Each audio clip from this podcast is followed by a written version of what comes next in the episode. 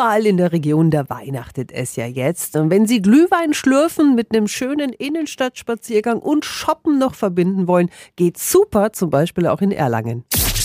365 Dinge, die Sie in Franken erleben müssen. Guten Morgen an Oliver Timmermann vom Erlanger City Management. Guten Morgen, zurück nach Nürnberg.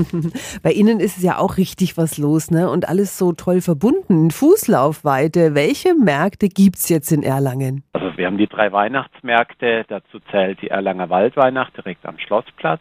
Wir haben den Altstädter Weihnachtsmarkt im Norden am Altstädter Kirchenplatz. Und dann haben wir diesen historischen Weihnachtsmarkt am Neustädter Kirchenplatz.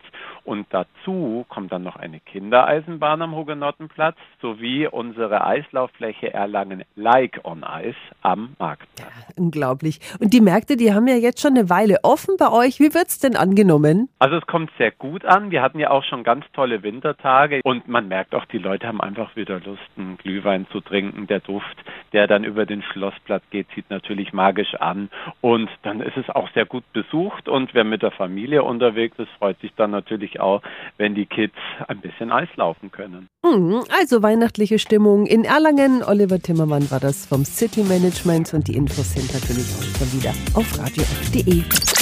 365 Dinge, die Sie in Franken erleben müssen. Täglich neu in Guten Morgen Franken um 10 nach 6 und um 10 nach 8. Radio F.